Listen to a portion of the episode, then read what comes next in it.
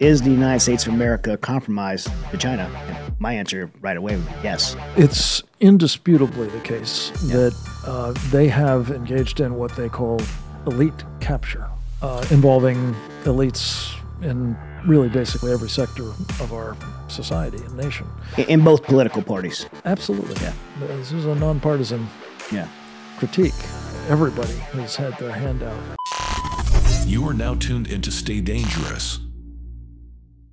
All right. Well, welcome to the show. And uh, in in the studio, we have uh, from DC, from our nation's capital, uh, my friend Frank Gaffney. Uh, who, uh, if you guys don't know who Frank is, I usually don't read bios in the beginning, but I feel like I have to read some of yours uh, to let people know that don't know who you are, who you are. So, under under President Ronald Reagan, Assistant Secretary of Defense for International Security Policy, and you have to correct me if I'm wrong on any of this, but also, the Deputy Assistant Secretary for Defense for Nuclear Forces and Arm, Arms Control Policy, Chairman of uh, a NATO Senior Political Military Committee, and a staff member for a Senate Armed uh, Services Committee. And also in 1998, he founded the Center for Security Policy, which uh, I love that organization and still doing amazing impact. And my friend Tommy Waller is uh, now the president of it. He right. is indeed. Yes. Uh, 1988. 1988. make a small correction so we don't lose that first decade. yes. yeah. No, but uh, it's been just extraordinarily uh, a blessing to have Tommy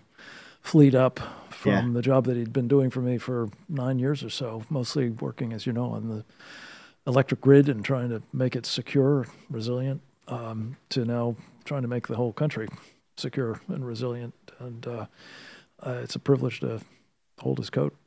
Yeah, if uh, if those listening had read, read my book Saving Aziz, I mentioned Lieutenant Colonel Tommy Waller as the commander of Third Force Recon Company that had the courage to allow uh, Staff Sergeant Dennis Price to take a leave of absence to come with me to Tajikistan and go to Afghanistan to rescue uh, people from Afghanistan. So, it, in his position, it was extremely courageous for him to, uh, and just shows his leadership. He's an amazing man, an amazing American, and super happy you guys have him on board there. Me too. Uh, before we get going, I want to m- mention you have a new book out, which I haven't read yet. I apologize.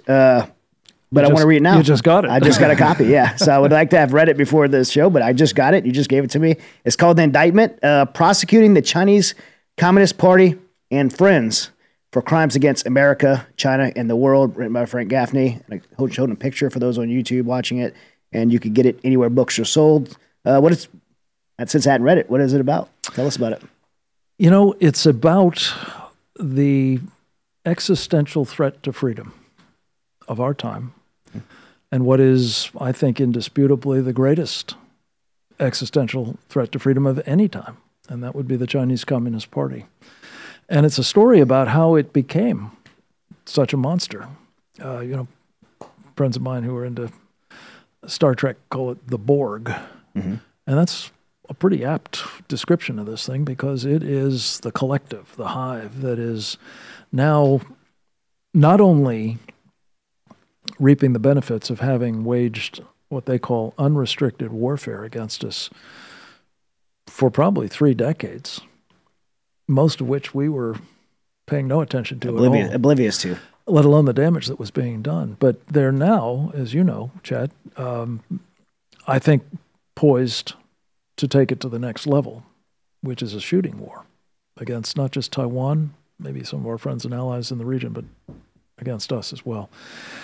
And what we're trying to do is both help the American people get very quickly up to speed on what on earth is happening here, who these guys are, what that warfare has entailed, and as important as anything, who in our country has helped them do it.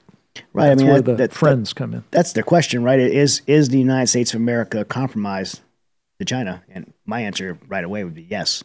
It's indisputably the case yeah. that uh, they have engaged in what they call elite capture, uh, involving elites in really basically every sector of our society and nation. In both political parties. Absolutely. Yeah. This is a nonpartisan yeah. critique. Everybody has had their hand out, mostly. I mean, some are in for the ideology, some are in for the sex, but mostly I think it's in for the money. And whether it's the masters of the universe, as they call them on Wall Street, mm-hmm. who have transferred, by some estimates, Chad, three to six trillion dollars from our pension funds, personal, private, public, to China and other investment vehicles, of course, including, by the way, now the thrift savings plan, the federal pension fund for our military personnel, veterans serving, and their civilian counterparts. And that money has gone into the coffers of the Chinese Communist Party and is used by them to both wage that unrestricted warfare against us, build up mm-hmm. their military, and establish essentially a colonial empire around the world through what they call the Belt and Road Initiative. But you Yeah. put all this together, we've got nine different charges in this indictment, starting with crimes against humanity, the worst of which have been done against their own people Right. amazingly enough. Some 100 million of them have been killed, and that doesn't count the 400 million that they boast of killing hmm. in the womb, mostly baby girls. But you put all that together with eight different charges. We call them war crimes because, properly understood, this is not really a political party or even a government. This Right. is a transnational criminal organization on an epic scale. So when they say they're waging unrestricted war against us and they're a criminal enterprise, what does that mean? Yeah. Eight different war crimes. And we think they've got to be prosecuted at the minimum in the court of public opinion as a means of starting to affect the kind of course correction we need to take. And we've got 20 different action items as to what needs to be done to do that. Beyond the court of public opinion, what's uh, when you talk about being prosecuted? Uh, I mean, like international commun. Uh, Well, look, I I think that if they are a criminal organization, every instrument of our government ought to be brought to bear in prosecuting them in actual courts. And certainly they're American enablers. absolutely. Um, yeah. But, you know, the truth of the matter is when you look at the action items that need to be uh, adopted, it's things like, you know, first of all, understanding the nature of the problem, because as you know, you can't possibly solve it if you don't know what it is. But also put the country on a war footing, much Right, as yeah. the Chinese have done with theirs, because No. otherwise we are unprepared for what's headed our we, way. we we're we're focused on uh, uh, critical race theory Yeah. and uh, and transgenderism Yeah. and, and, and all these and and spending millions of dollars to shift our training to make sure they're accommodating everybody's uh, feelings and you know male and, uh, Mm-hmm. And limitations. uh, and limitations right and uh, COVID restriction. I mean, COVID was people weren't training. Our military wasn't training, and people were. I'd never seen Frank in, in 30 years in the military right now, and I, I get to be very involved in the military still, and I'm very privileged for that. But in 30 years, I've never seen a more uh, a more destroyed morale. And I say destroyed because it's not just like, like it, it was because I believe it was deliberate. Destroyed morale in, in, our, in our troops, and I've seen right now. And you know, no wonder suicide rates are up. And and one of the things that uh, you know, COVID was one of the things that really the military took a hard blow for. Uh, but Afghanistan was, and uh, and uh, and so when you think about Afghanistan and the withdrawal, everyone was everyone before I was going to the news a lot and, and and talking about the pending withdrawal of Afghanistan, and everyone was asking this question: Why would we leave Afghanistan? Right? You have you have 2,500 troops there. The maximum around you know in 2020 was uh, uh, 4,000, uh, 4,500 troops, but usually around 2,500 troops doing a support and advisory role to the Afghan National Army. The entire international community is participating, and it's working. We're keeping the Taliban at bay. We had the whole world working together to support and advise the Afghan National Army. America's sons and daughters are not dying. We have 2,500 troops in 10, 15 places in the world right now that aren't talked about. Djibouti, Africa, for one. Like no one knows this. We have we have 80,000 troops in Japan still since World War II, and 40,000 in Germany, and 35,000 in South Korea, keeping the the North Koreans from crossing the 38th parallel. We have all these things happening. So and and then on top of that, right? You got the president pushing to pull out these 2,500 troops. On on top of that, you have By Um, 9 11, by the way. By 9/11 on the on, on the anniversary date, which was a, a huge slap in the face. Uh, you have the president's own generals suggesting he doesn't. The intelligence leaders suggesting he doesn't. You have 12 diplomats on the ground that send a dissent cable uh, to the White House and to Secretary Blinken saying, "Do not do this. Kabul's going to fall." and they do it anyway. So everybody's asking, why would the president of the United States do this anyway when everyone's advising against it? And the answer to me, the only answer to me is China. Uh, and because you have to look at when you look at something, it, it would it would be my conspiracy or my opinion to say President Biden made a decision for nefarious reasons. But when I look at something like that, I look at who has to gain. And the only person that had anything to gain by the United States military moving moving not only us but but uh, making a move, doing it in a way that forced the international community out. The only person that had anything to gain was China. Uh, they wanted those lithium, uh, the mineral rights to lithium in the in the uh, trillions of dollars. Uh, actually, they say now. I say trillions of dollars. They say it's an unknown amount of dollars. That's it's so much that it's unknown. Uh, so you, they get they want the lithium rights to the, the Hindu Kush uh, minerals.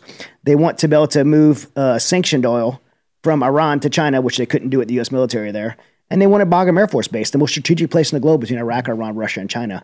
And so President Biden does this against everybody's will.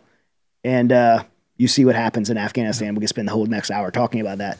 And so, You broke the code, dude. yeah. hey, folks, I got a shout out for our new awesome sponsor, Midas Gold Group.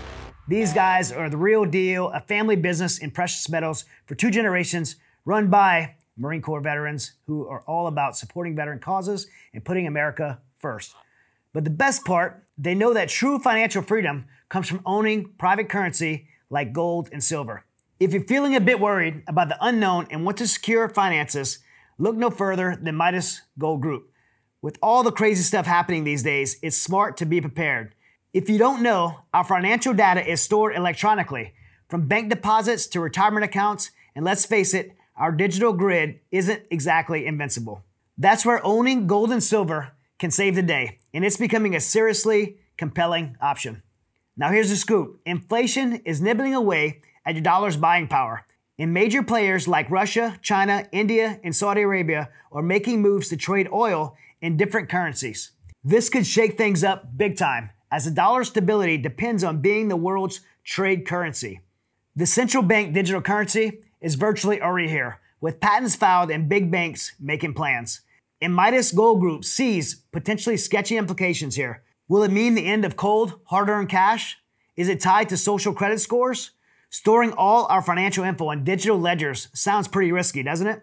That's why you can count on Midas Gold Group. They're here to lend a helping hand. They've got competitive pricing, top notch service, and lightning fast deliveries all across the United States and Canada. And get this, they could even show you how to use your IRA and old retirement plan to own physical gold and silver without getting hit by any additional tax implications.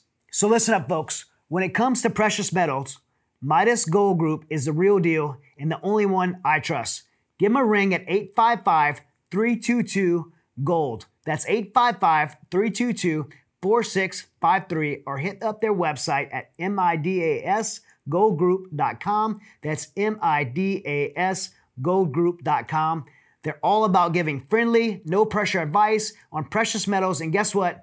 If you drop my name, Chad Show, they're throwing in some free silver with any qualifying account. You can't beat that, right? So don't wait around. Secure your financial future with Midas Gold Group. Swing by MidasGoldGroup.com or dial 855-322-4653 and make sure you mention Chad Show sent you. Trust me, you'll be glad you did. Uh, but unfortunately, Chad, if you look at the broader array of policies that Joe Biden has adopted and implemented, and I don't care whether it's the domestic side of the equation or the foreign policy side, Right. they all seem to me to have two things in common. This is a pretty sweeping generalization, but I honestly think it's true. One, every one of those policies has been bad for the United States. Yeah. Two, every one of them has benefited the Chinese Communist Party, either very directly or in some cases maybe slightly indirectly, but it's where you keep coming back to. And, you know, you talked about conspiracy theories. I've been accused of being a conspiracy theorist. Maybe you have. Oh, yeah. I love your Wikipedia page, by the way. It's like, what a hit job. It's a piece of work. It's pretty bad. Yeah.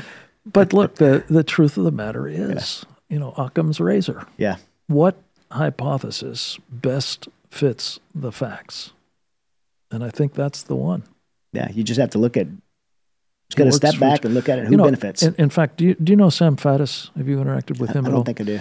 Sam is a really great guy, and you need him on your podcast. I'm, Okay. I'm his agent. I'm promoting him all the time, All but, right. but partly because of something that he said on my show, I think first, memorably. He said, having been a career undercover operative for the Central Intelligence Agency for 20 years, including in some of the garden spots of the universe you've been in. Yeah. He said, in the terminology of the trade, the commander in chief of the United States military would be called a quote, controlled asset hmm. of the Chinese Communist Party, unquote. Yeah. And he points out, as you know, you don't have a con- non controlled asset. If you're not controlled, you're not an asset, you're Right. a liability, right? So you're gone. Joe Biden is a controlled asset. And I think what you and I've just been discussing uh, is the evidence that Every decision now, he makes. now means that we are mortally imperiled Yeah. if this thing does in fact go where I think Xi intends to take it, namely to a shooting war. And the guy who's commanding our forces is working for them. What could possibly Yeah, it go goes wrong? back to the question, right? Is uh, is the is the our government compromise? Is our White House compromise? Is our president compromise? And every policy but, but can decision I just say, made, yeah, compromise is a, is such a gentle term. it is It, it makes it sound as though they're kind of innocent. right. Captured, Yeah, I think may may do a better job of it. That's what the Chinese call it. Sold out is kind of my preference because that's what they've done. it's treasonous. It is It's treasonous. treasonous, and uh, like you, you said earlier, you just look at the policy, and every policy decision he's made uh, is not in the best interest of America, but is in the best interest of the Chinese Communist Party. It sure seems that way. Yeah, and uh, there's a paper trail of money that goes back. That uh, Oh, but let me give you this little factoid. I mentioned Who owns it? the amount of money that the Wall Street guys, principally, have migrated to communist China, three to six trillion dollars, pick a number. They were able to do that. And by the way, that's our money, Chad. That's Right. that's not Larry Fink's money Right. at BlackRock or the State Street Fund, Fidelity Vanguard. It's our money, our pension funds, our mutual funds, our 401k plans, what have you, that have now gone there and probably won't be coming back, especially if the real balloon goes, Goes up, not right. the silly one, the real balloon. but here's the thing Joe Biden made that possible because in May of 2013, as the then vice president of the United States, he engineered a deal between the United States and the Communist Chinese that allowed them to have access to our capital markets for their companies mm-hmm. Without having to conform to our laws and regulations, like every American company and everybody else's companies have to do. Why? Because those laws and regulations were promulgated to try to protect American investors from things like fraud, which the Chinese engage in all the time. Right, and so they could operate get, here without. They got a they got a get out of jail free card. What, what's the? Uh, I know they've acquired a lot of real estate in the United States. Not, I mean, not Chinese citizens, but Chinese, the Chinese government. Well, Chinese companies, Chinese front organizations, Chinese individuals. Yeah, uh, it's a it's a serious problem. But can I tell you what an even bigger problem? It's near military bases. They're near military bases in many cases, or other strategic assets with line of sight or you know other capabilities to collect against them. But you know another set of problems, which has not gotten as much attention as that has, because it's it's now the case. Some of our colleagues, at the Center for Security Policy, Chris Holton in particular, has been working with state legislators trying to shut that down Right. and uh, we're making some headway there. I'm pleased to say. But here's the thing: that book, the indictment, is the product of something like 70 different webinars that our Committee on the Present Danger China has produced. One of the most important of which actually published uh, took place after this book was published. Um, involves a guy by the name of Neil Shen, who is the driving force behind the most successful venture capital firm in the world, Sequoia Capital. He works for the Chinese Communist Party, advising their Politburo. Some say he's a Communist Party member. He's a Chinese national, that's for sure. Right. And what he is able to do, Chad, think about this. You understand this space better than I. If you're in venture capital, especially if you're at the very top of that food chain, and you're able to have everybody in America who's got an interesting technology they want to develop, they're beating a path to your door to try to get your venture capital so that they can make it grow, right? Bring it to fruition. The thing about this is, if he's working for the Chinese Communist Party, that is a collection opportunity that doesn't quit. And I think it's no exaggeration. We've had two different studies just in the past couple of weeks one out of Australia, the Australian Strategic Policy Institute, the other out of the American Enterprise Institute in Washington, both of which independently came to basically the same conclusion, which is that the Chinese communists are eating our lunch on advanced technology. I mean, crushingly eating our lunch, not just on the commercial side, but on the inherently military side as well. And that, I think, even more than the egregious thing that we're allowing them to buy any property here, let alone Right. property adjacent to sensitive places. This is the formula for eliminating something that is, you know, better than just about anybody. We have relied upon as a critical element of our national security, namely mm-hmm. the qualitative edge. In fact, that guy that I was telling you about, Sam Faddis, Right. he may have been up there with your guys as far as I know, but he was he was at the very pointy end of the spear in Iraq in 2003 when we were about to jump off. Right. And he said he was literally on the high ground with his team, watching down below the Iraqi formations in positions he said would have been probably uh, below par for 1914 defenses. But he said between that high ground position and the technological commanding heights, which we absolutely enjoyed, as you know, they were able literally to wipe off the face of the earth with impunity regiments of Iraqis. And they couldn't even see it coming, let alone understand where it was coming from or do anything about it.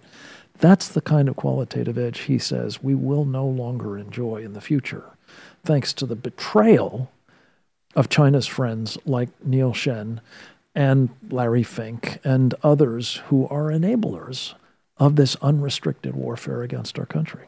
It's outrageous. outside of the military, uh, I'm tracking. I'm right there with you in the military. But outside the military, there's even, I mean, the implications go on, go further and further and further. But one of the things that always concerns me is the supply chain. Is there any regulatory body that looks at looks at the supply chain? Like, for example, 80% of America's medicine comes from China, or at least ingredients to produce medicine. I mean, without even firing a bullet, they could uh, snip that supply chain off. And what do- what do we do? Like, what do you have? You know, people dying because they're not having their medicine. Uh, is there any, any regulatory body in our government that looks at that and says this is a national this is a national security issue, not an economic issue?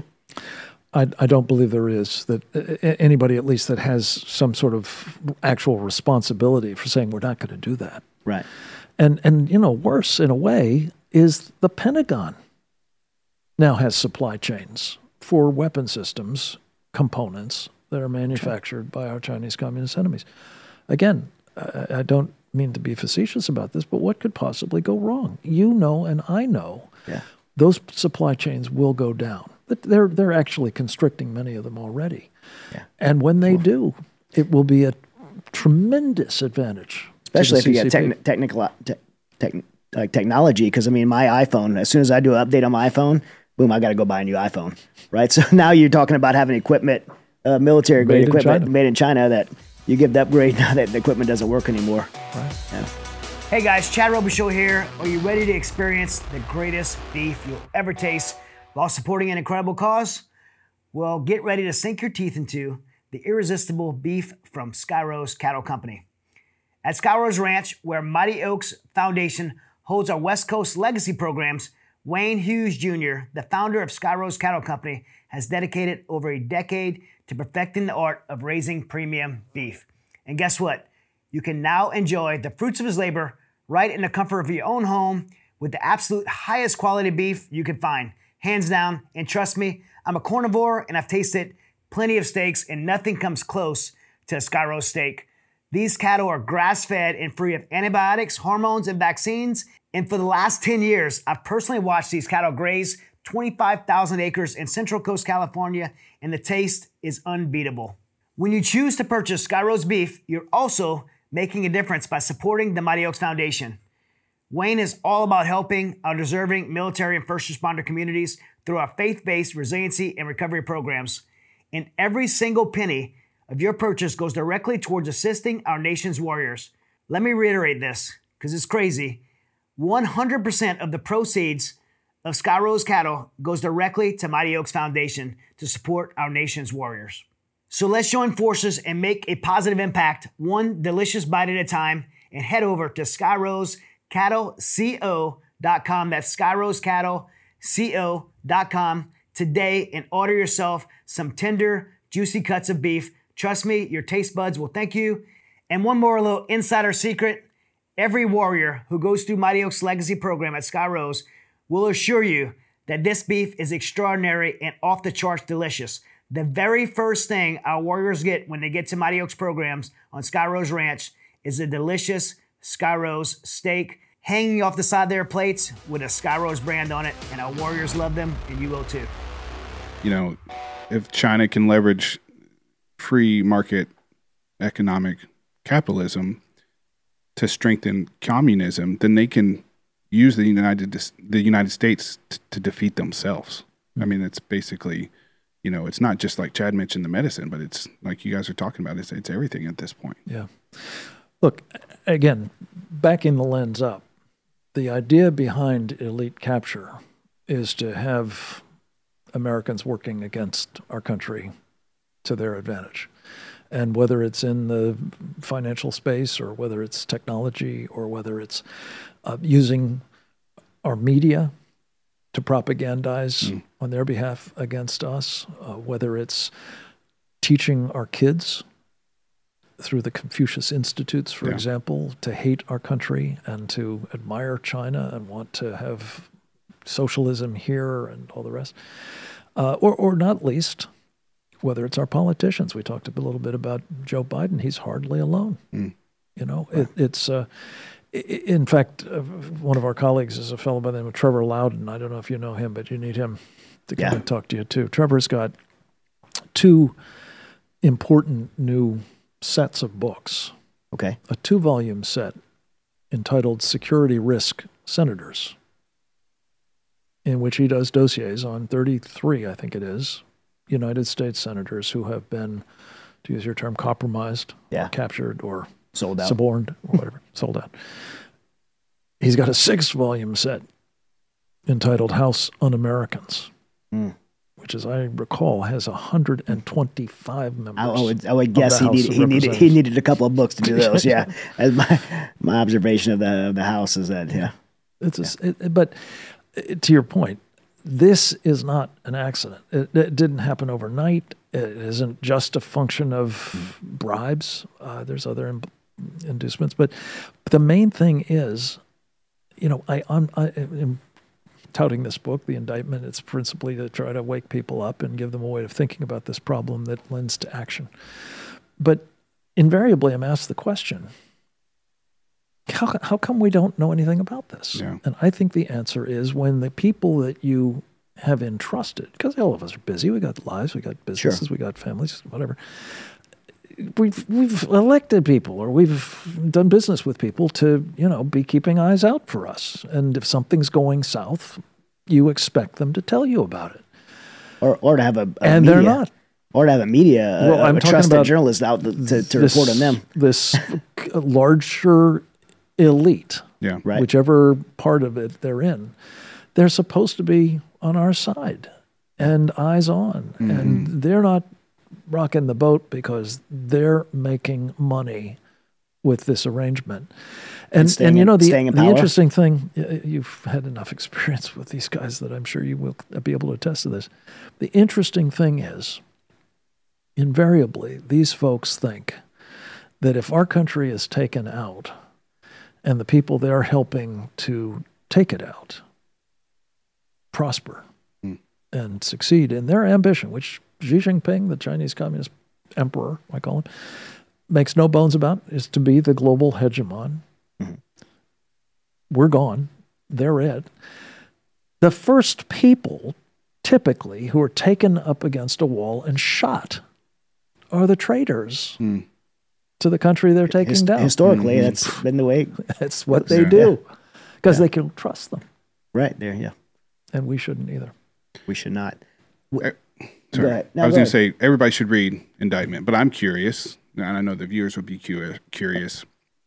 What what's what's the course correction? Uh, we should read the book, obviously, but in for the for the viewers on the podcast, and Chad, please chime in. What's the course correction uh, on the, these topics we've been talking about so far?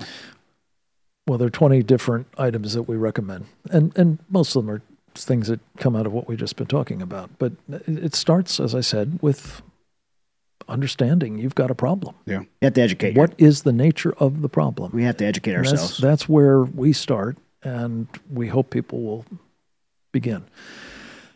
We have to root out these captured elites. We, we especially in a shooting war setting, we simply cannot be relying upon people, as I said, who are batting for the other team to be leading us. Um, we need to rebuild our military. You know, th- this is this is one of those moments where, when the history is written, it probably won't be written by us. If it goes really badly, it's written by the victors. But when it's written, there will be a level of incredulity that the greatest military in the history of the world was hollowed out and taken down by an enemy that we weren't even fighting. yeah. You know? And so those are steps, you know, fixing our energy insecurity, which the Chinese and their friends have been taking apart. yeah. Uh, preparing for the next biological warfare attack. And, uh, you know, putting the country on a war footing. I think that's just so fundamental to this. Uh, the, the, the evidence that the Chinese have been doing that for theirs, whether it's the supply chain situation, whether it's literally going to the people of China and saying you need to prepare for sacrifice and hardship in the support of the motherland. Uh, Xi Jinping is out there exhorting his troops to engage in more aggressive combat operations and preparations. I mean, they're telegraphing this oh, punch Oh yeah, it's, it's all they're, the they're not hiding it at all. we need to take those warnings to heart and begin taking steps to try to minimize the kind of damage that they can do us. Yeah. And not least, you know, criminy. We're hearing that there are, I've heard different numbers, let's say for the purpose of discussion, 10,000 military age, unaccompanied Chinese young men who have come border. across that southern border in the past few months, moving. Our friend Michael Yon says, as an old special operator and war correspondent, in units, Yeah. with what curiously looks like more or less identical kit, Yeah. backpacks, canteens, and the like. Um, he's done a little trick with them to see if they speak English, and establishes that they don't want you to know that they do. Hmm. And the taxpayer has helpfully paid to disperse them all over the country. So, if again, and I I pray to God I'm wrong about all of this, I really do. But if I'm right, and it's not just me, it's you know the best of our team in these webinars.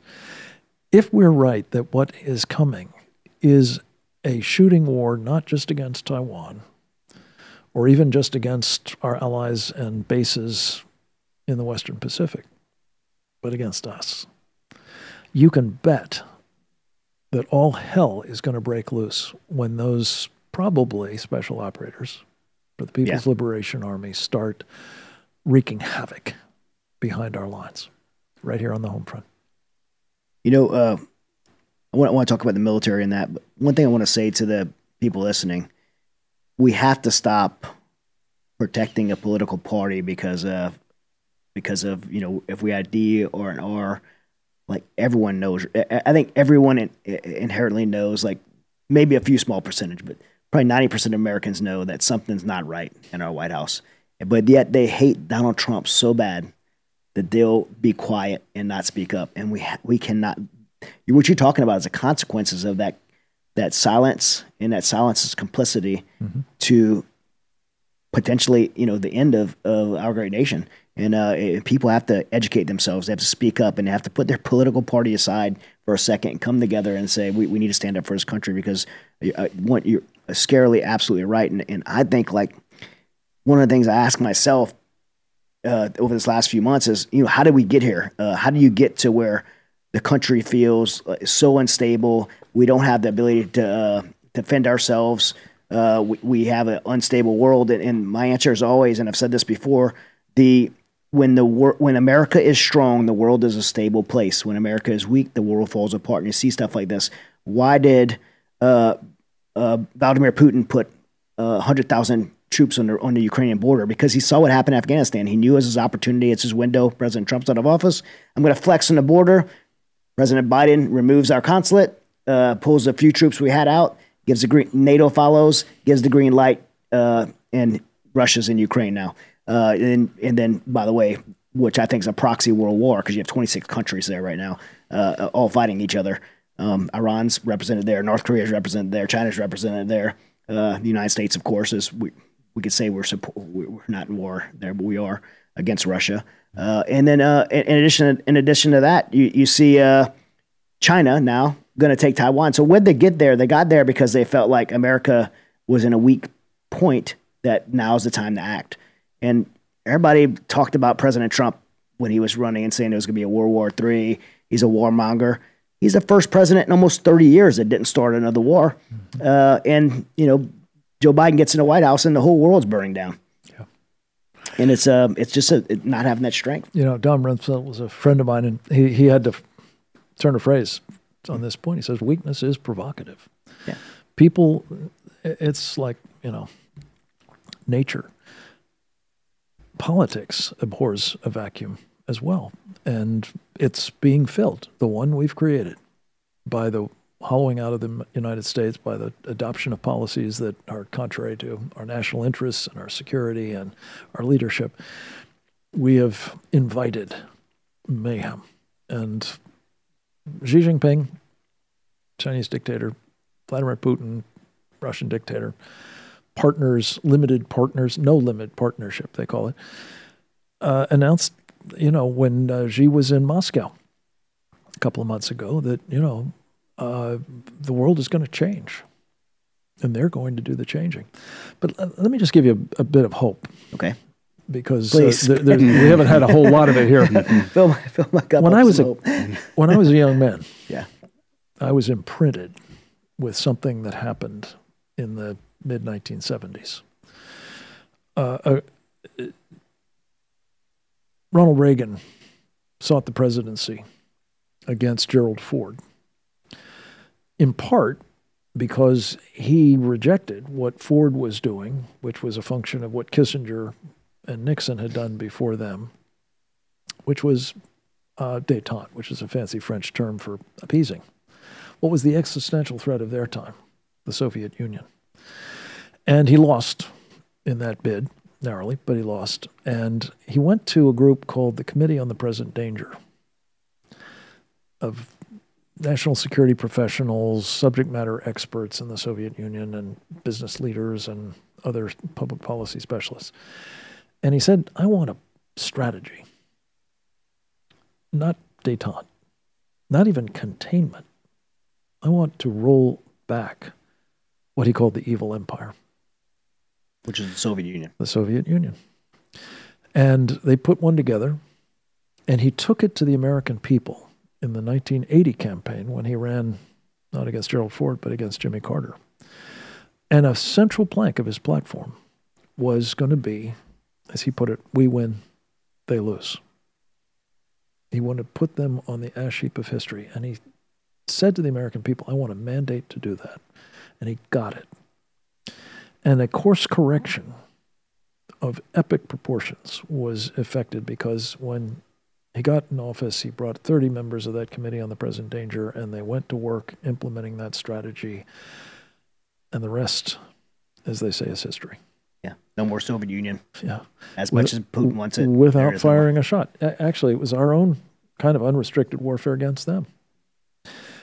The point is that when we get squared away on a problem that is putting literally the future of our country and our kids and our kids' kids on the line, the American people did in that case, and I think still can I think still can. too. come together and demand of the people who are going to govern them a different approach to this existential threat to freedom.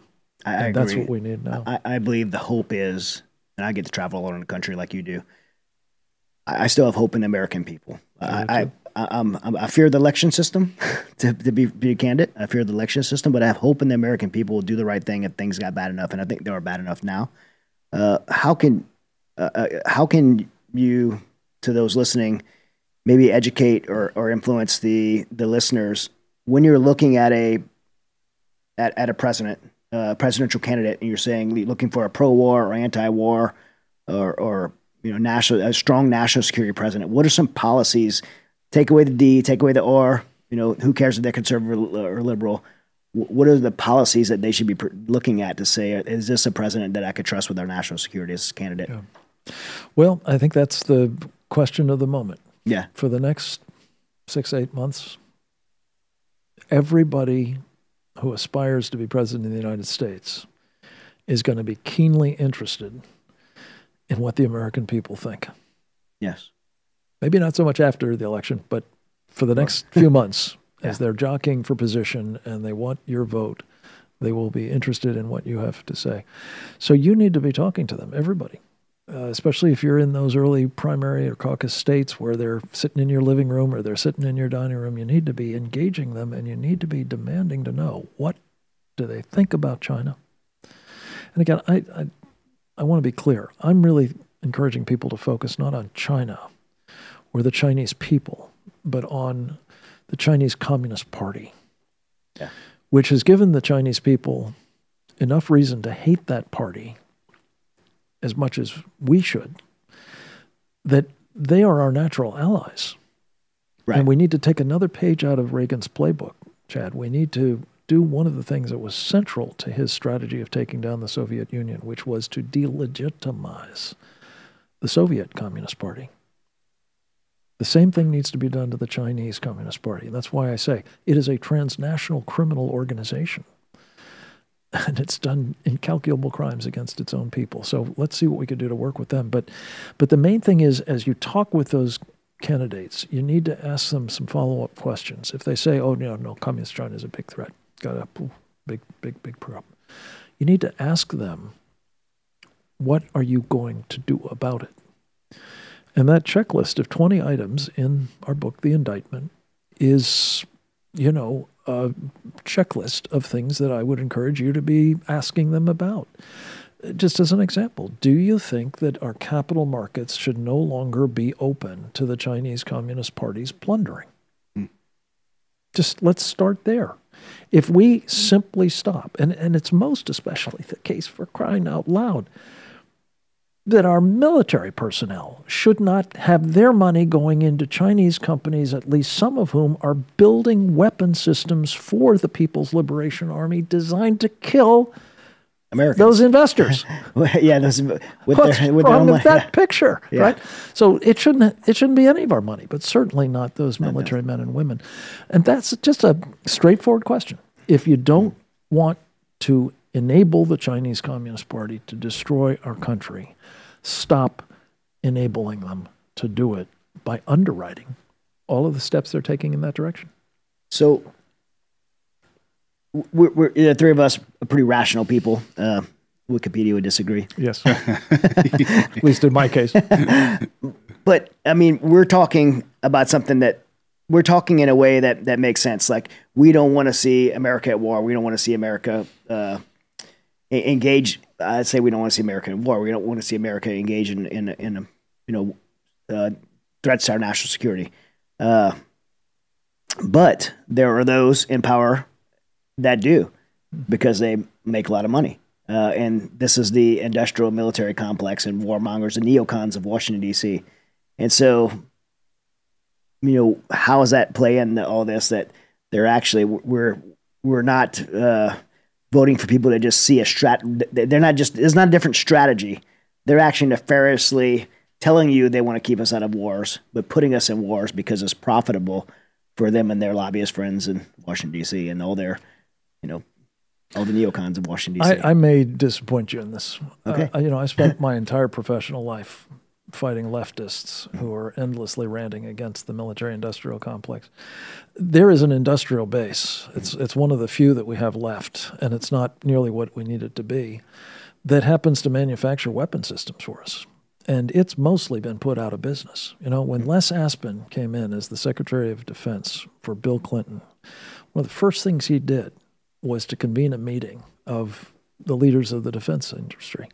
And he said, there isn't going to be enough work for all of you guys. You're going to have to go out of business or, you know, partner up. Uh, we're we're sh- essentially going to shut a lot of you down. And we've been doing that ever since. So, you know, are there people who make a living selling weapons? Absolutely. Are there people who want us to be in wars so they can sell weapons? I, I suspect there are, but I, I don't think that's the problem that we've got. I think the problem that we've got, frankly, in this case in particular, is we've got an enemy that is at war with us. We didn't ask for it. We didn't, you know, I think induce them They're to coming. do it.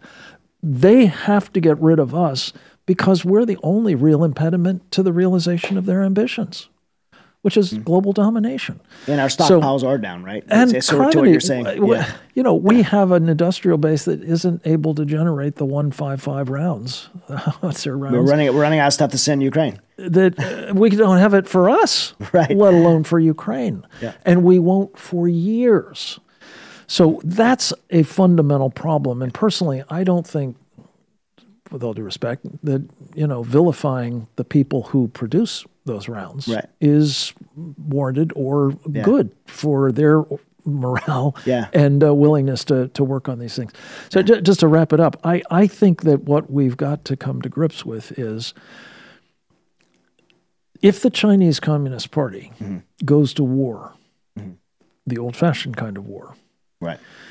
it will not be against Republicans or Democrats. it will be against all of us. And yet, one of the most chilling insights that we have in the book, the fourth of the 20. eight charges, Oh, date. is about the biological warfare that was waged against us with COVID. And it refers to a speech that was given back in, well, about 20 years ago by the guy who was at the time the defense minister of China, a general by the name of Chi Haotian.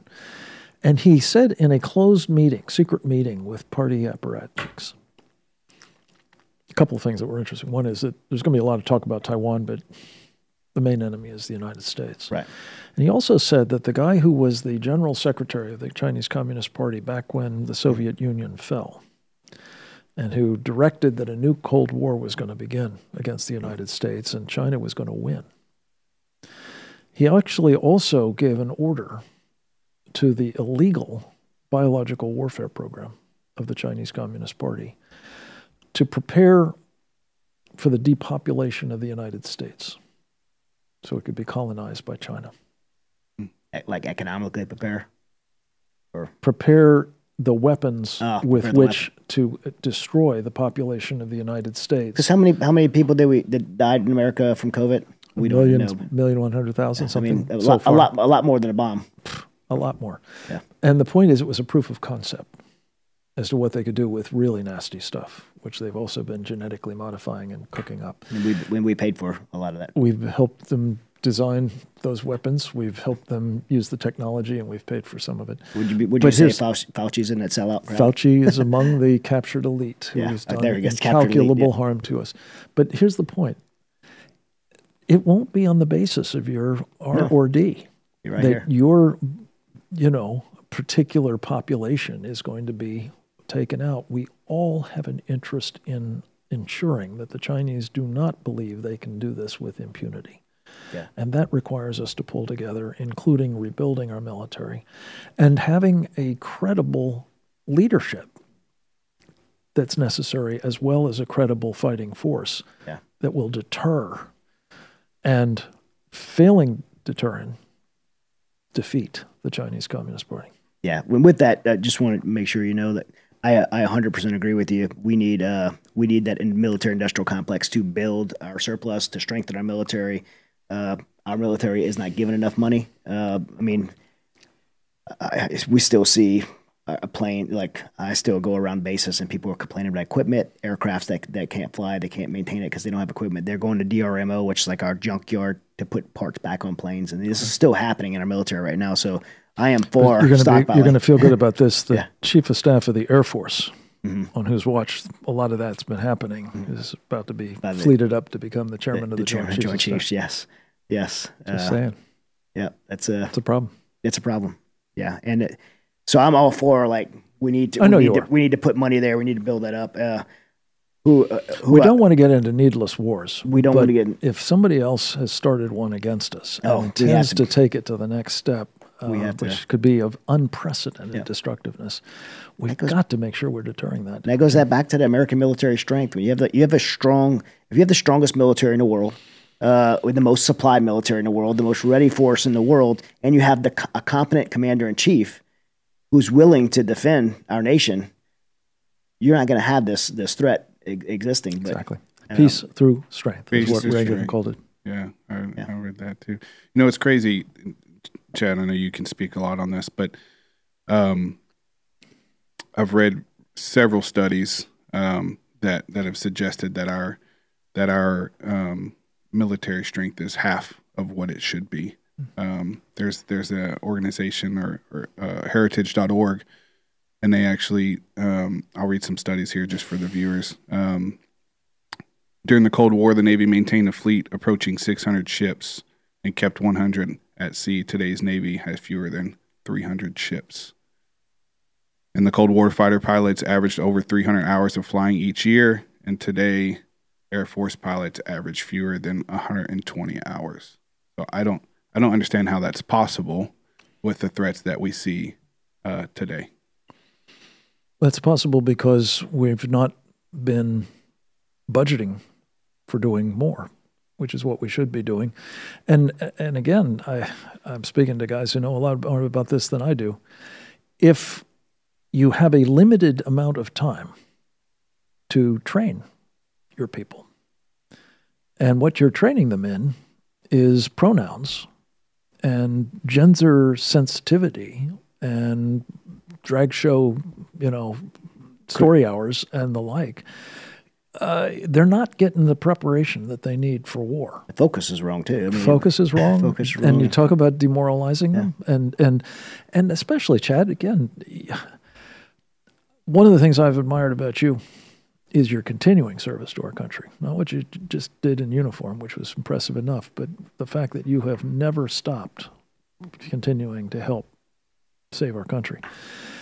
This moment is when that is needed more than ever. And sadly, the guys like you are being driven out of our military because they don't want to be doing that nonsense. Some of the best they want to be there fighting the fight. some of the most experienced, You know, when you have a, t- a long term uh, war like the war on terror, twenty years, uh, what you it, it's it's horrible. We lost. You know, you lose people, and and but what you walk away from that with is a is a very experienced, strong. Like so many areas of uh of our military is way so much better. We're so much more prepared to defend ourselves, and you have all these great leaders now with twenty years of combat experience. All those guys, however, are getting out. They're leaving. They're like, I can't be. I don't trust Or the commander in chief, or being forced out. My, you know, I had my son got forced out because he wouldn't get the COVID. My colleague. Tommy Waller was forced out. Right. as you yeah. know. Had, uh, I was working with him when he was going through that. We were talking through it on the phone. It's just heartbreaking. I mean, he had eight, uh, uh, you know, 18, 20 year career in special operations. Uh, my son was brand new, but at 80, but my family had 80, 80 plus years of service at World War II, Korea, Vietnam, Afghanistan for me and my my older son, and now our family's legacy ends with that. And and I have I have tons of friends. Uh, I have two Navy SEAL buddies I was just with a few weeks ago in Coronado, and and both their sons are military age and they're multi generation Navy SEAls, and they're telling their sons who trained their whole lives, by the way, they were lifeguards in Coronado training, uh, not to go in. So not only are these guys getting out, but their their next generation, which many military families are multi generation families, are not going in, and Yeah, the recruiting's down thirty percent. The bulk of the force is Yes. made up of those Multi generational families. of uh, military personnel. And- And and the question that occurs to me, Hmm. and I'm sure has occurred to you too, is so assuming you can get some people to come in, and we're not getting the numbers we need, period. But Who- who are assuming those you can people? get some, who are those people? Who are those people? And what are they about? Right. And and would they be all about, you know, the cross dressing or the transgender stuff and, and the woke business and and and at the end of the day, it's woke is another of those terms that's misleading. It's Marxism. It's cultural Marxism. Right. And the institution of the United States military is the last through uh, the institutions that these cultural Marxists have been marching through, as they say and they've reached it. for decades, and they've gotten to it, They've- and they've they're now in the process of tearing it apart. And I am, frankly, I have to just say, I am really concerned Yeah. that if the next commanding general of the entire United States military, I mean, not literally in the con- line of command, but he's the top military officer, the chairman of the Joint Chiefs of Staff, is all in on this cultural Marxism. I don't know whether we can recover the military that we need, Yeah. short of The the hope know, that I have is uh an apocalyptic event. yeah. I mean I mean you know, and that goes when it goes to my last topic. I'll bring up is spiritual warfare. Before I say Yes. that, I'll, I'll say this: that the hope I have is is is, is the same hope that we spoke about earlier. We have in Americans. I have in our troops. I get to go speak to our troops all around the world, and you know, God's opened the door for me to be able to uh, talk to these these uh, our, our present day warfighters, and they, they they are not subscribing to this. It's, it maybe there's some, but systemically, the military culture is not subscribed to this and not adapted. Yes. this. they're pushing back. They don't like it. Uh, they join the military to defend the United States, and people around the world can't defend themselves. That's the same the same reasons I joined the military. I think when you ask who are these people, I still think in a large part most of them are joining for the right reasons and having that desire to serve our country. They're patriots. but I know you would agree. Yeah, They need our help. they do, mm. and we have to we have to speak up. We have to fight for them. they can't do it by themselves. They have And- no and voice. You, again, have you no can voice. Speak to this better than anybody. Mm. They have no voice. Exactly right. They're- they're they under are authority of literally unable to speak about what matters to them and and what needs to be done about it. So it I can comes now because. I'm out. But while there, while I was in, you you you you submit to the authority of leadership in the military. You can't speak up. Right.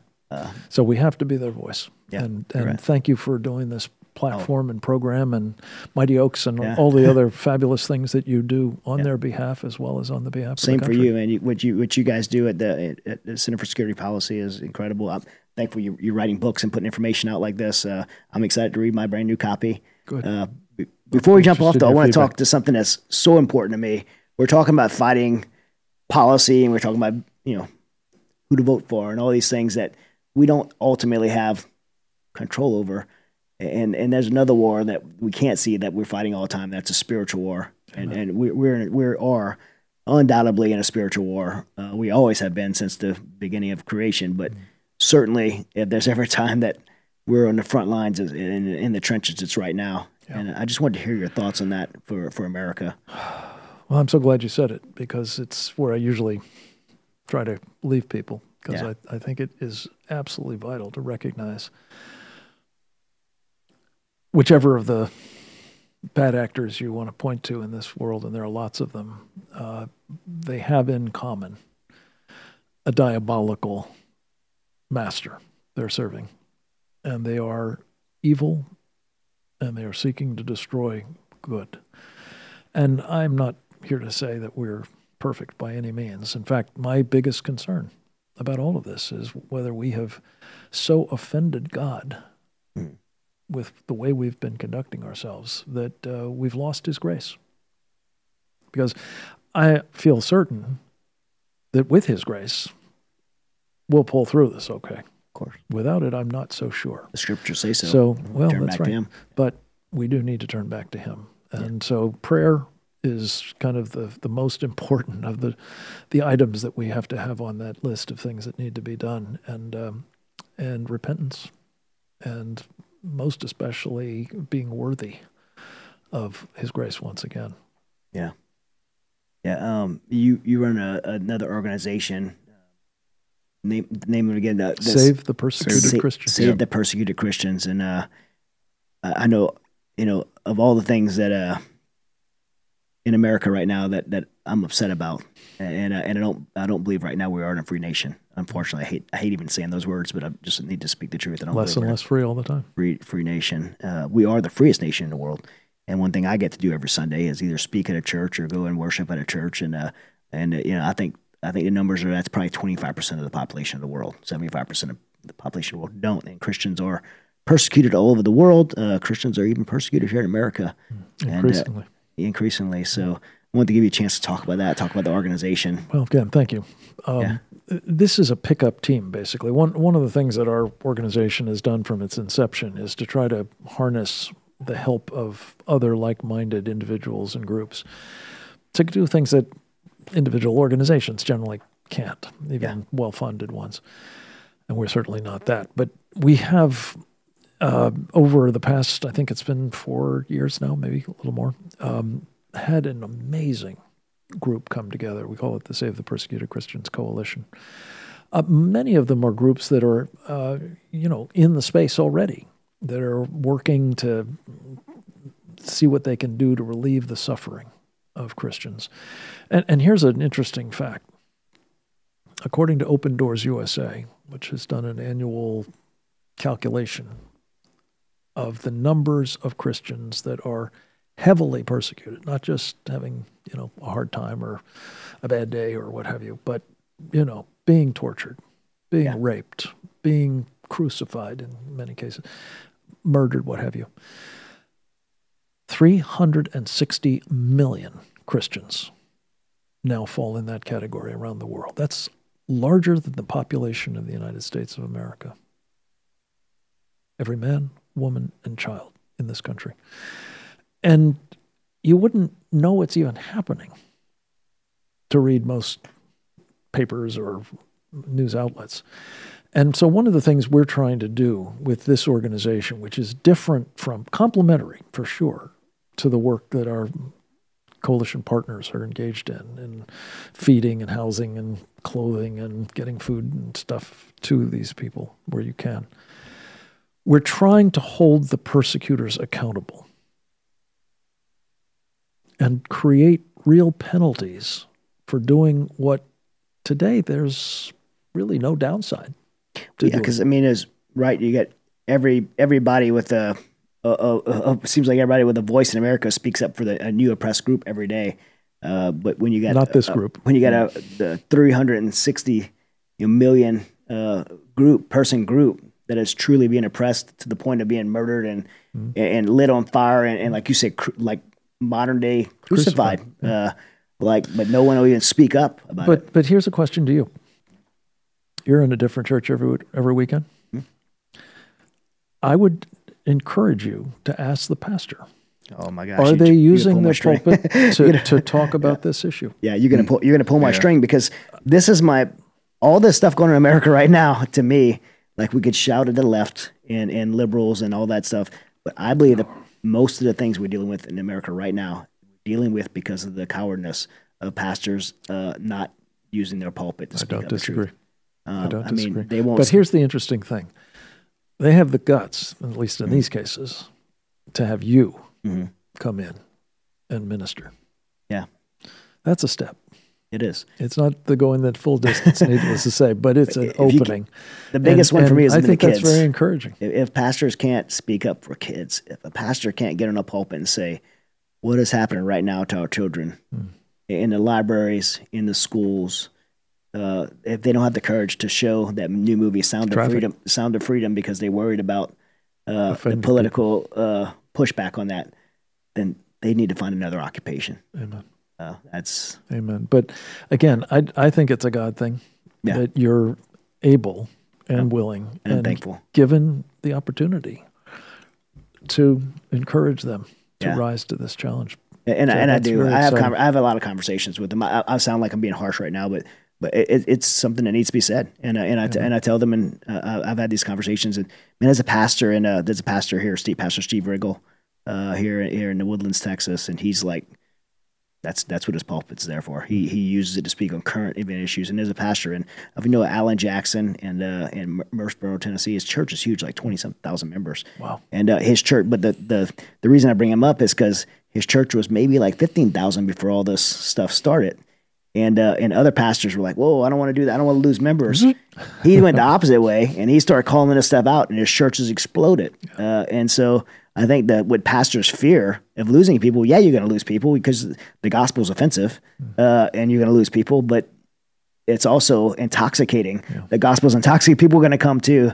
Uh, I think Charles Spurgeon said, you know, when people were asking how how do you uh, like get these crowds he would get, he said, "You- you- I let the gospel light my soul on fire, and people come to watch me burn. Like he was just like so on fire for speaking God's truth that people just had to hear it. Uh, uh, and uh, and They want that's some what of you s- They want some of it. That's what you see at Pastor Allen's. I, I love that guy. As a matter of fact, I want to get him get him over here I on the think show. I think people, e- even our pastors, what we're talking about is they fear the outcome too much, and like people like you, Chad, and, and this this concept that um, obedience doesn't determine the outcome. The Lord calls us to walk in obedience, no matter what we think or perceive the outcome's going to be. It doesn't matter. Yeah. It doesn't matter. Yeah, you just you, you you be obedient to what God called you to do. Say what God this truth that God called you to speak, and and the results that matter. But I think most of the time we put too much cloud on this. I just came from a lunch with with uh, one of my publishers for a book I have coming out, and she was talking about, and, and this wasn't her position, but one of the uh, the board of directors at this publishing house. I won't, I won't say the name of it, uh, but they they uh, because I want to keep my book busy. Yeah. but but they they, uh, they had got a letter from a reader that their her 14 year old son read a book and it had the word hell in it. And she was so offended. And it was a military it was a christian military book and in the same paragraph was talking about you know shooting a guy in the head and his head exploding in pink mist. They- she didn't care about that. Uh, the letter a 14 year old read that but the fact that it had the word hell in it. And they, and they were sort of changing their whole strategy on books because of this one letter i'm like what about the other 20000 people that read that book that you didn't get a letter from? Yeah. i think so many times we get one complainer and we respond to it. And that's in business. That's in like Shotgun effect. yeah, yeah. Yeah. Definitely. Amen. Listen to what they had. You know, there's. I'll, I'll listen to the, the nineteen thousand people that was silent. Yeah. that didn't say anything. But you know what also it requires is leadership. Yeah, Yeah. and whether it's pastors or whether it's you or whether it's us or others, it it, it the other the other thing I just try to leave people with, which is a, I think a hopeful sign, is um, frequently. I'm sure you get this all the time too. Frequently, people will respond by saying, "Oh, I mean, the Chinese companies, what part this this is so big. This is a huge problem. What what, what can I do? Mm. What you know, they, they seem completely overwhelmed and incapacitated sure. by the simple enormity of the challenge. And I get that, believe me. If, if, if you study it closely, the enormity of it, I said the, the Borg business. But the thing is, as God teaches us, Jesus, you know, a remnant is what's required here. Yeah, And history is made. You have lived this, my friend. History is made by small numbers of determined people. yeah, Usually they're nasty people, and they often have evil as their purpose.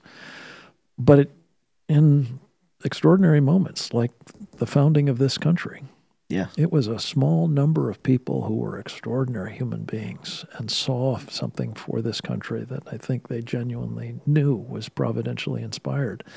And if we approach even these enormous problems with a confidence in God's grace and a worthiness of it, and we're willing to just do what we can do as individuals or as small groups, as remnants, whatever, we will make a difference. And it goes back to what I said about Reagan.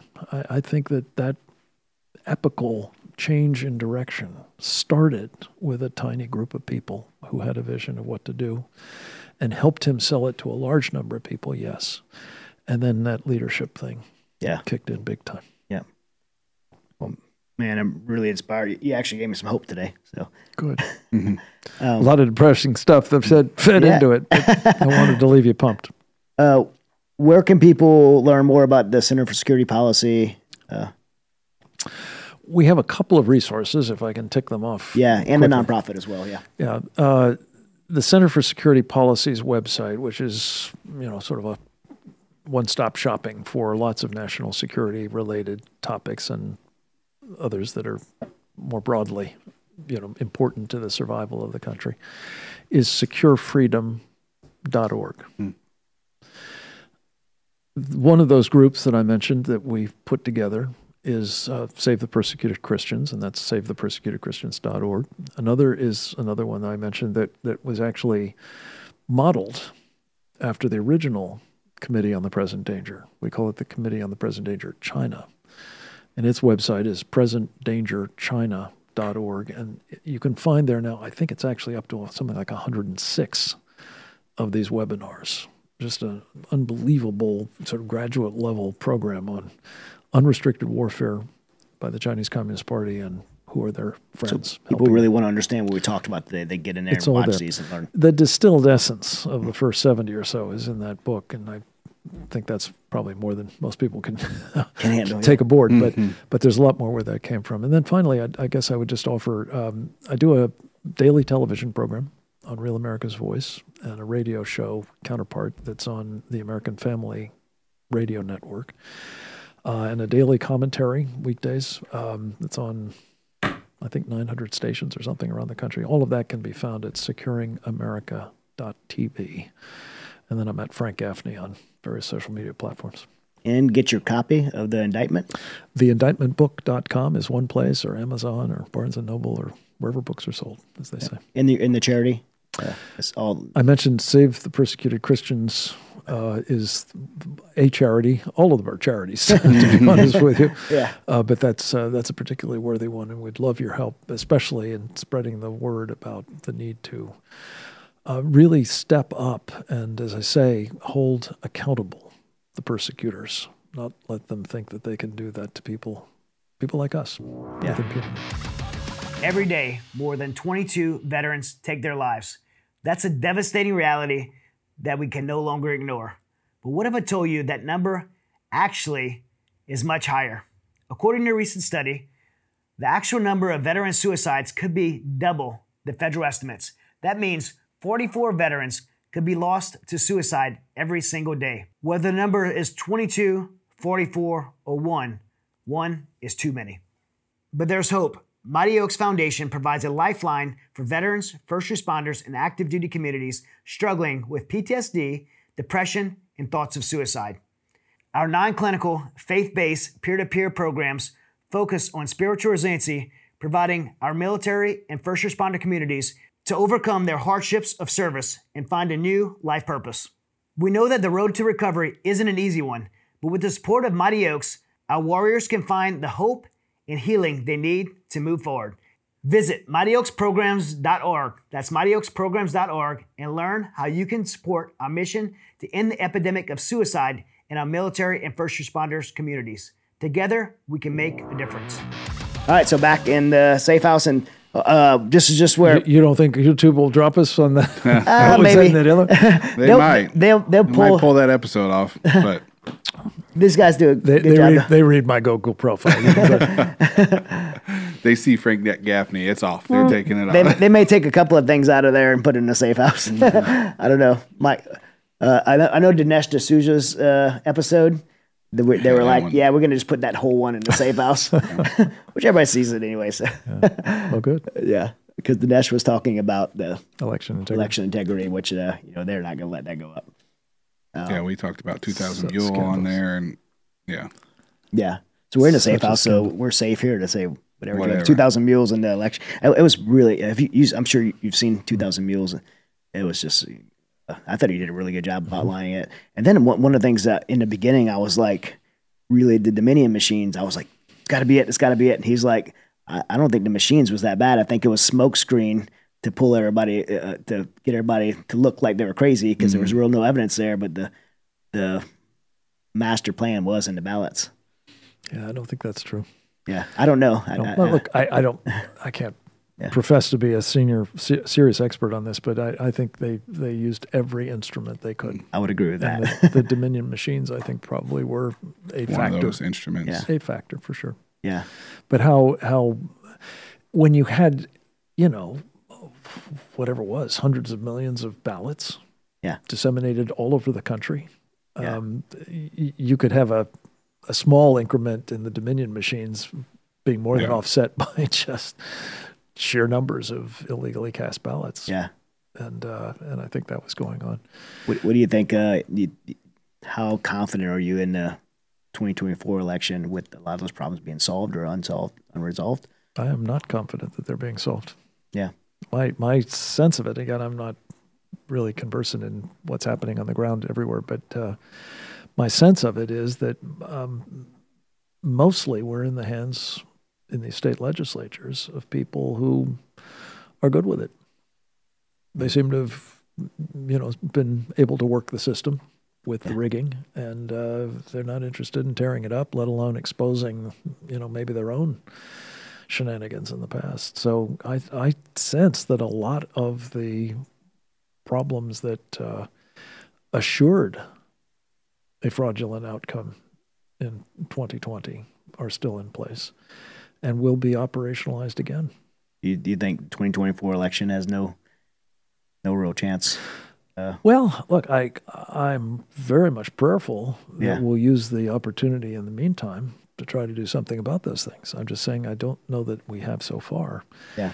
And uh, and I will also say I uh, uh, my other prayerful hope is that uh, the repudiation of the people who have brought us to this terrible pass since 2020 uh, is going to be so enormous that it'll be too big to That's that's my hope. That's that's. I, I think it's the only that's my hope we've got. Yeah, that's my hope. I, I think it, I think it's the election system so compromised. I think the same things as 2020 is is in 2024, but I think that's gonna be such an enormous swing or lack of turnout on the on the left side that Mm. that they would have to cheat so big, and I don't think they would be prepared for it. Kind of like Hillary wasn't prepared for it because they they were trying to cheat there, but Right. and But uh, they thought they could do small ball cheating. Yeah. Well, I, from your lips to God's ears, Chad, um, I have a uh, a worst case scenario, which gets the left very excited. let's hear it. Michelle Obama. Michael or Michelle? I won't go there. We're in a safe house. We Some, Oh man. some, some people do. yeah. Some people I know people do. Well, do. Joan Rivers got killed by going there, so That's true. I But- carry I carry a gun. By the way, Look, me too. So the, the but but the main thing is that um, uh, I I have the feeling Yeah. that's the whole card that they're going to pull. I, I've I've I've actually feared that at the last minute we're gonna see A we're gonna let draft. we're gonna let yeah, Biden slip out and Michelle Obama steps in and she has a star power. I mean, uh, in fourth term, fourth term Fourth Obama, Obama Biden term yeah, or Obama term. Obama term, yeah, yeah, because he, he is, in my opinion, he is the president right now. Mm, me too. Yeah, uh, and and she she would win, and uh, if she runs him, I, I think she wins. I think so too. uh, unfortunately. And uh, and Well, we're- and we're- that's the, and it's more than unfortunate. It, it is the end of the country. yeah, I don't, I don't, I think it's a, It- it's, it's, it's irrecoverable at that point. I fear. So again, subject to prayer. Yeah. You know, Let's just hope she doesn't run. Yeah. Uh, in, in fear of her sexual identity being, maybe that's why they're making this more, more uh, acceptable, so they can come out. transgender. Yeah. Maybe. That's uh, that's my conspiracy. Is so. Um, I, I want to ask you uh, about deep the deep state. I mean, everybody throws the term around deep state. What it, what does it actually mean? Uh, it, it's a very common term, but I don't think a lot of people understand what it actually means. And and you spent most of your adult life in D.C. I have. Um, I tried to stay out of the swamp uh, before it became completely toxic uh, to me, but um, I, I've been around it a long time, that's for sure. Look, I, th- I think there's an easy way to get your head around how this works. And, you know, I, I worked in the Pentagon a long, long time ago, and some of the finest people that I've ever worked with were both military people, of course, but also civilian. you know, people in the bureaucracy of the Pentagon at the time. They, they were patriots. They were ecstatic about Reagan's election, uh, and that's the window I was serving in. And uh, and you know, I was a young pup at the time, and they were enormously supportive of the work we were trying to do. So I, I don't think there's something endemic to people who are government employees being hostile to the country. But in the second term of the three terms of the Biden, the Obama Biden presidency, a concerted effort was made, as I'm sure you know, to take political operatives and appointees and turn them into permanent civilian bureaucrats, senior executive service level people. They populated every agency of the government by the thousands. Yes. And Including they, the military. well, yes, I I think the but the military had its own problem, which was Right. the promotion of Yeah. you know their their generals. So there, there somebody told me yesterday, I think it was 147 or Yeah. something. All handpicked. Military personnel had been uh, senior flag and general officers had been purged, and Handpicked handpicked. Obama, Obama loyalists. right, um, of which I think CQ Brown was one. Yeah. Um, but the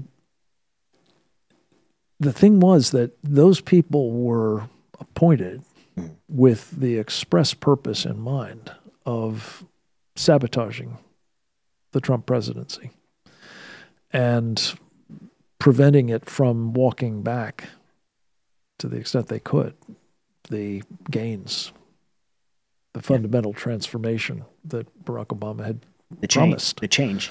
the change, hope, and the change, right? And uh, and they did.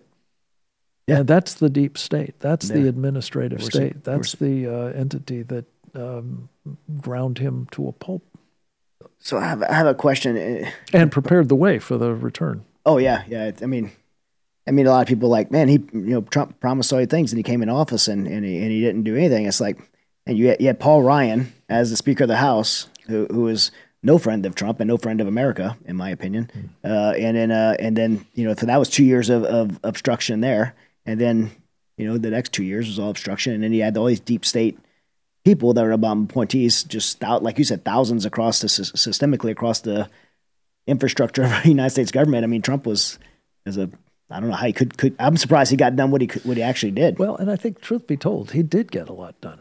Yeah, so Did he get did. everything done? No. No. Did he get as much done as he should have uh, and would have? I think, but for this kind of sabotage, no. And he had so many traitors amongst his midst too. People he trusted that he probably shouldn't have trusted that he thought were not part of that deep state. And I mean, They were political appointees of his. yeah, yeah.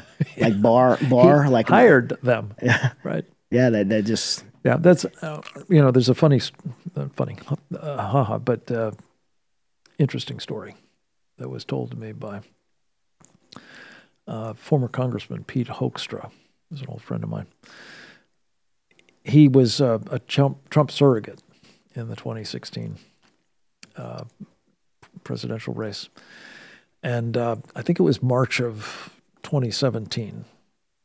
Uh, Trump wanted to thank him and Jay Sekulow, who has gone on to become one of his attorneys, but at the time he was a surrogate for Trump as well.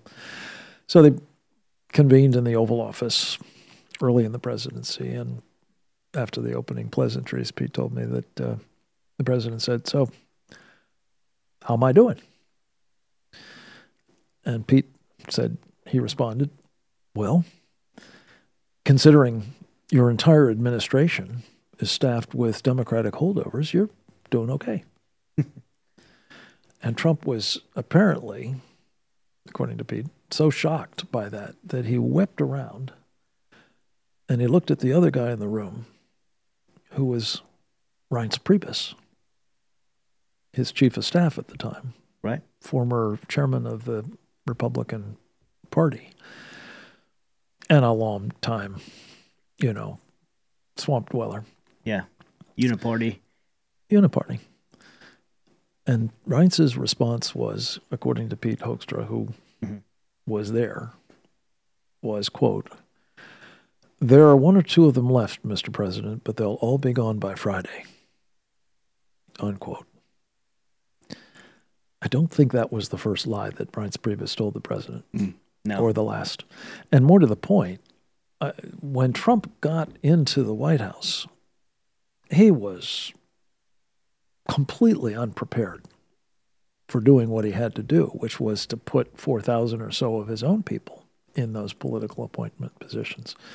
So, out of sheer desperation, they did what they knew they could do, which is to turn to Reince Priebus with his long Rolodex of former Bush appointees or, you know, for that matter, uniparty people. Yeah, I was going to say uniparty and, people. and pulled them in, staffed the thing up, and lo and behold, they had an administration, but it wasn't a Trump administration no.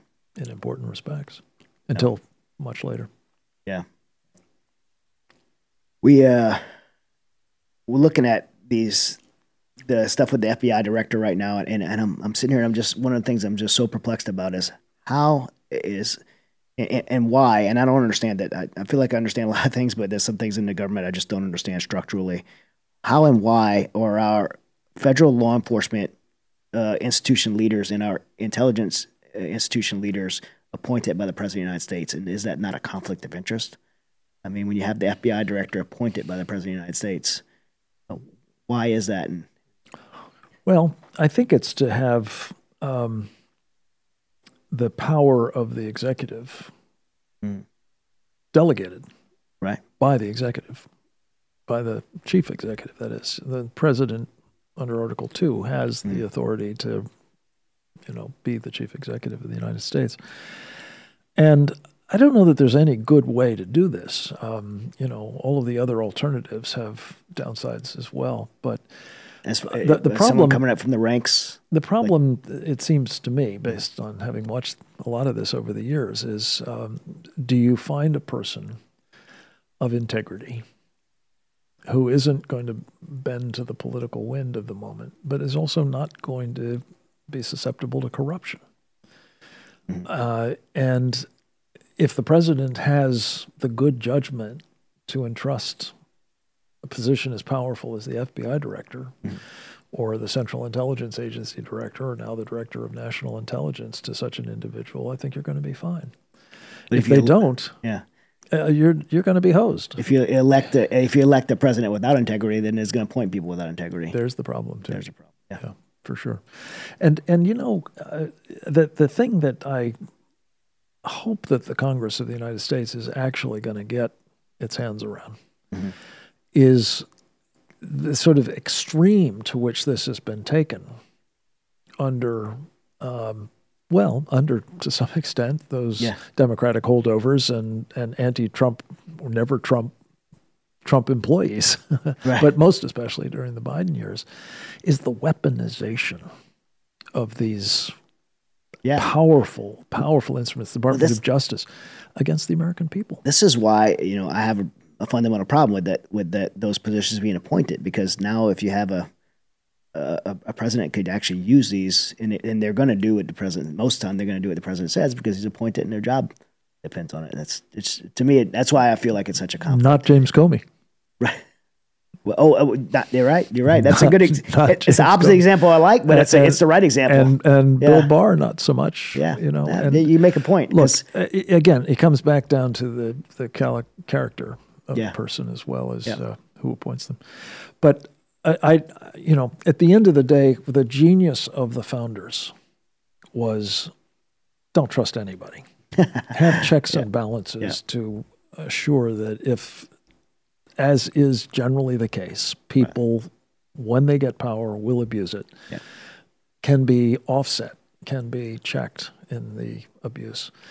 And uh, I think we've just seen the system breaking down in part because the Congress, going back to your question about the administrative state, the Congress of the United States, out of, I would say, mostly laziness over decades, has relegated or abdicated, you might say, to these faceless bureaucrats, these completely unaccountable administrative state types, essentially lawmaking authority in their regulatory functions. You know, they- they'll say this should be the policy of uh, the the government, and and uh, we'll let the FDA figure out how to implement that direction. You know, Yeah. well, especially if the FDA, as an example, is regulatorily captured, as they say, by the industry that they're supposed to be, you know, overseeing and controlling. And so, you're host. Yeah. And that's where we've been. Certainly, look at the whole COVID exercise. Last question. Uh, I'd say it's for fun, but it's not funny at all. Uh, it's it's it's comical that the result, but it's not funny. Is is the cocaine in the White House? I, I've been I've been in the White House five or six times. I've been in the Pentagon dozens of times. Um, how many? You've been in the White House hundreds of times, No, but doesn't. dozens of times, and Pentagon. I lived there for four and a half years. Yeah. So so I mean, th- these are the most secure places in, in in the world. Is it possible to for the Secret Service to be so? I mean, uh, to me, it's either they're covering something up or they're incompetent. I don't know which one's worse.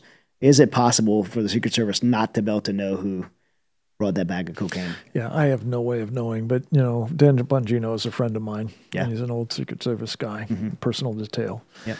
and he says, you know, the guys in the uniform service and and uh, the non-uniform Secret Service are furious Yeah, at what's been done here. I've been in the They're- West Wing, like in the West Wing where it's found. They know who did it, and Yeah. they are not going to tell who did it for political reasons. Mm. Period.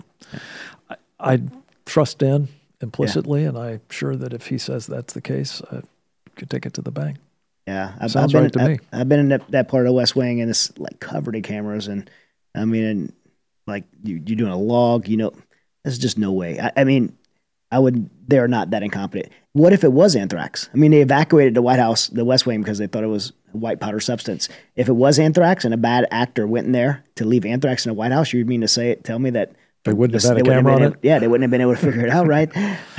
or or plastic bags. You know, again, I'm I'm not a forensic guy by any means, but uh, as I understand it, Dan says, look, you know, that's a synthetic material. It's easy to grab latent prints or DNA off course, of it. yeah. And uh, what do you mean you, know- can't tell? You're not walking around uh, the, the West Wing of the White House with rubber gloves on.